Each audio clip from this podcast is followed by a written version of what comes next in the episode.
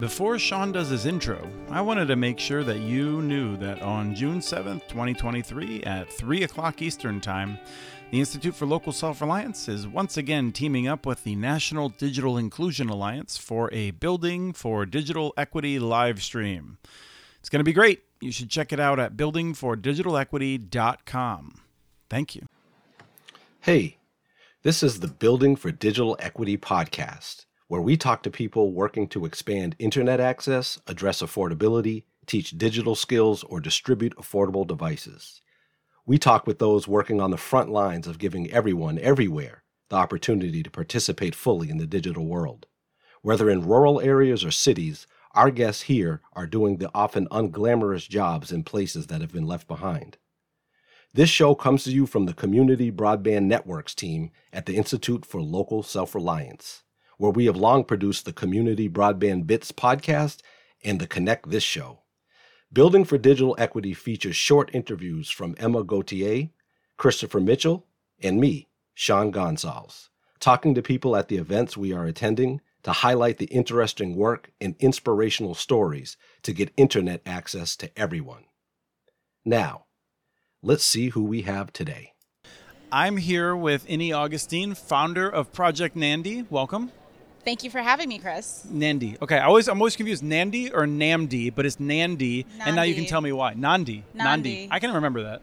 Yes, it's named after Queen Nandi, who is the um, mother of Shaka Zulu. Okay. Um, one of the best and most famous um, kings of the Zulu in South Africa, and uh, she was a historical single mother who fought for her child's education, who became the greatest king of the Zulus. So, just like she fought for her son, we're fighting for our kids' education. And where are you fighting for your kids' education? Twin Cities, Minneapolis. And let's just step back for a second then. I think you have a history of doing a lot of interesting projects. What were you doing around the time that this project got kicked off? Oh, gosh. Oh, my gosh. It's like so painful, but also funny to think about because I was working on a project in California. Um, I was doing um, solar powered GPS systems, which is like just my bag, right? And I just knew 2020 was going to be my year. I'm living the fast life in California, making more money than ever, and like I was like, it's finally happening for me. this is it. I've not had that moment. um, and that was not what happened because COVID broke out and I was in quarantine. Mm-hmm.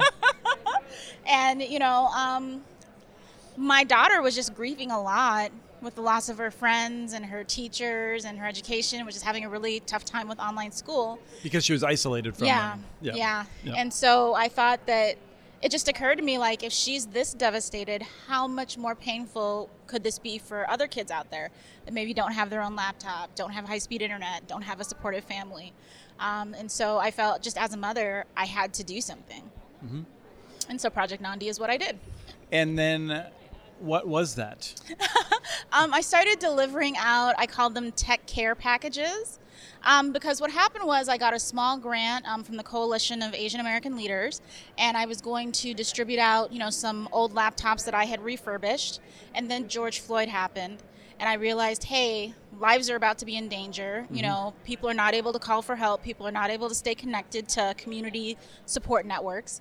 And I started delivering out tech care packages um, with food and a laptop, um, and helping people get access to internet in North and South Minneapolis. So these things are kind of just as you were getting going with Project Nandi, the universe was like, "We got something else for you too." yes. Yeah. So you have a technology background, though. Yeah. So you weren't intimidated by that. Yeah, I'm a and, network engineer. Mm-hmm. And you're an entrepreneur. Yes. So I, the first thing I want to ask you is actually just this question of I feel like one of the biggest issues in this space, I think people are afraid to do things. Yeah. How are you not afraid to do things? Well, I don't know. I just feel like the worst that could happen is I die and then it's all over, so I have nothing to worry about. okay. Yeah. There is a the phrase that I love and sometimes bring up, which is that when there is nothing when there is uh, no hope left there is nothing left to worry about. Exactly. Exactly. Okay so so you approached uh, business leaders to say give me some money. We're going to do some great things to get people technology that they need. No. No. I approached my community and they came through for me. Project Nandi was built off of mutual aid. Mm-hmm. um, which is basically normal people coming together and saying, "Hey, this is something I believe in. I'm going to donate five bucks, ten bucks, twenty bucks, whatever, to make this thing happen." Mm-hmm. And people from specifically Minnesota just like had my back so much. They donated money, they donated time, they volunteered, and then it turned out that people from all over America started donating. Mm-hmm. So we were able to raise forty thousand dollars for our first, you know, kind of big push to kind of distribute these laptops and resources out. Um, and it's just funny because when I did it, I was like, okay, well, this is great, but I'm not going to be doing it for long. You know, the National Guard is going to come through and they're going to bring medicine and food and laptops. And they came, but they brought no resources. Yes. And and I mean still so let me let me jump ahead to ask you a question which is if tomorrow they shut down the schools in Minneapolis and St. Paul, do you think most kids would be in a different situation than they were? No. No, because um, the schools have completely backslid um, to the point where they've taken back a lot of the laptops that they gave to kids. Uh, in a lot of schools, they won't let the kids take the laptops home for the weekend. So if there's an emergency, like, do you remember when we had um, the trial for Chauvin and they just suddenly closed the schools down because they're like, we don't know what's going to happen. Right. Like, so in those types of situations, the kids had no laptops because everything was at the school. Right. Yeah, so no, they're you know they're in the same situation. Um, you know, our governments and our, our education system has not learned, and they've backslid. Do you think that that is a sign? This is a this is an unplanned conversation. Like the way this is the way I am because Yeah. I'm terrible at planning. Um, so so you just you know we'll see how this goes. But I was like, do you feel like the schools are the right place to be trying to uh, solve these issues? Because I feel like the schools stepped up in the ways that schools often do. Yeah. But I also feel like it isn't. This isn't what they do. It's not like fair to put this on them necessarily. Well, see, this is the thing is that, I mean, as a mother, I understand, I feel very strongly that it's all of our responsibility. Our children are our responsibility, mm-hmm. meaning us as a community. That includes schools, mm-hmm. that includes, you know, other parents, that includes people on the street, just making sure that your kid doesn't run into, the, into traffic or mm-hmm. whatever. And so, I understand that they've been underfunded. Specifically, Minnesota has been terribly, terribly underfunded. I grew up in Eastern Pennsylvania. There's places that are worse than Minnesota, but, but I, I take your point. Well, I Yeah, mean, yeah, specifically yeah. for kids of color, I mean, the vast majority of black children in Minnesota, uh, when they graduate from high school with their, you know, degree, uh, do not do math or reading at age level. Right, and that's worth. I think it's really worth noting. What you're saying is you're reflecting an experience. I think, which is may strike people. Minnesota has some of the higher funded schools, Yes. but we are one of the highest racial disparity states. Yes. where we have across the board really good results, but the gap between white and black in Minnesota is one of the largest of all the states. One of the largest. And when you look at, you know, our indigenous brothers and sisters, it's even worse. Mm-hmm. Um, and so, you know, when you say it's worse in Pennsylvania, for people of color, I just doubt that. no, and that's and that's just where I think it's worth people knowing this stuff is complicated and there's different layers to it. So Yeah. so where is the solution then? And that's that's the important part I think that you're bringing forward, which is like I feel like you started working on one level of mutual aid, Mm-hmm. and now you have a different thing going with mutual aid to try and develop more education and more opportunities in the community. Yeah, I mean, the thing is, is that I mean, we're all out here trying to do what we can do to support people, um, and I feel like if we just did ourselves to the best of our abilities and you know tried our best to help each other in the ways that we can, we'd be successful. So what is uh, what is happening with the Family Broadband Council? It's the Family Broadband Coalition. Ah, I'm going to get there. FBC Coalition. Family Broadband Coalition, and um, it's kind of an outgrowth of the Black Broadband Summit, which we held in November of last year. And what we are doing is working on creating a Black led, cooperatively owned internet service uh, to help close the digital divide and stop the digital redlining that's happening in, in the Twin Cities. And how is that? Like, uh, what are the first steps that we're taking, that you're taking in this direction? I mean, just so people are aware, like we're we're really enthusiastic about trying to help out a bit because we're in the Twin Cities too. You're one of our supporters. so so, but but what what are the first steps? Well, really, what right now what we're doing is building our coalition and strengthening our relationships. Um, what I've found from extensive studies of cooperatives is that the vast majority of them fail. and it's not even due to economics it's due to you know personal conflict so building our relationships and trust with each other as well as building the the level of digital skills that um, our families have um, we're trying to make the transition from people who have been helped to people who are now helping because i just believe that uh, everyone has something to contribute, right? And if you're always the one receiving or you're the o- one always giving, that creates an imbalance of power, right? It does. And so, you know, my goal is to come in and help people, you know, become who they need to be, who they want to be, um, not necessarily save them. I think they can save themselves if, if allowed to. Yes, and especially if they're able to develop that confidence. Yeah. That that they do have something to contribute. Yeah.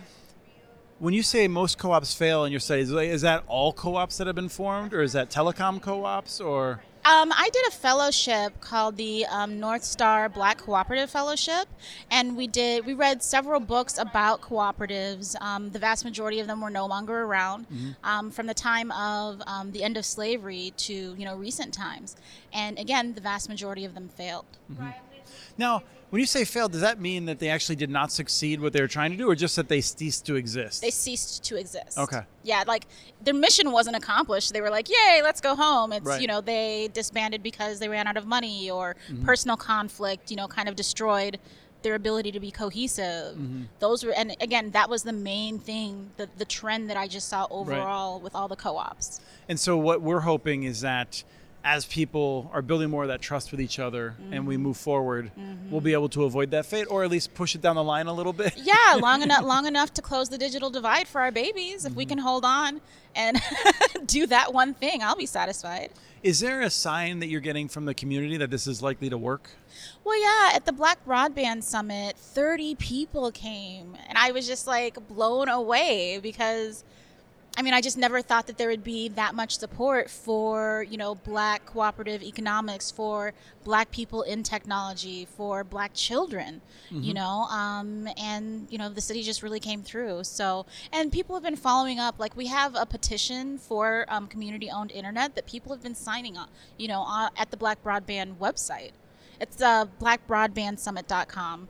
And there will be more. Yeah, there'll be more. I hope one will be had when I'm in town.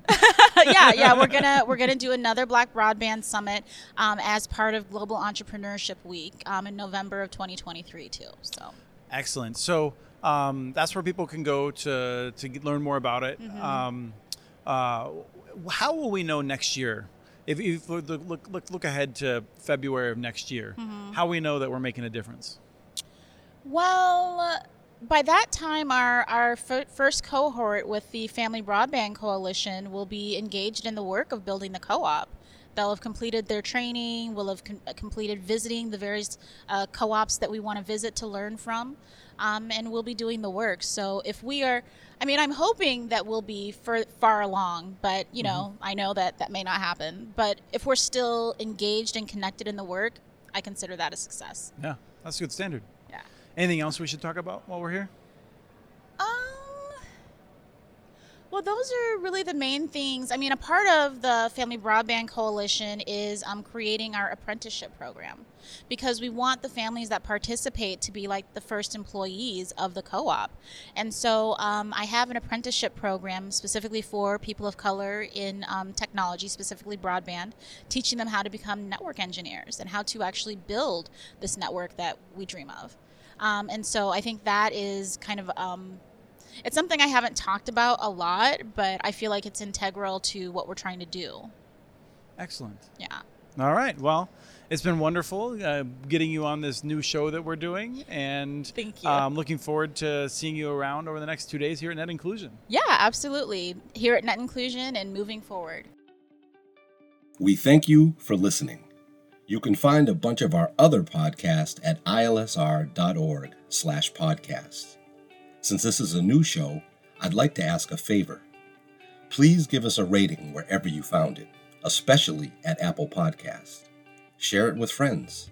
You can even embed episodes on your own site. Please let us know what you think by writing us at podcast at communitynets.org. Finally, we'd like to thank josephmckay.com for the song On the Verge.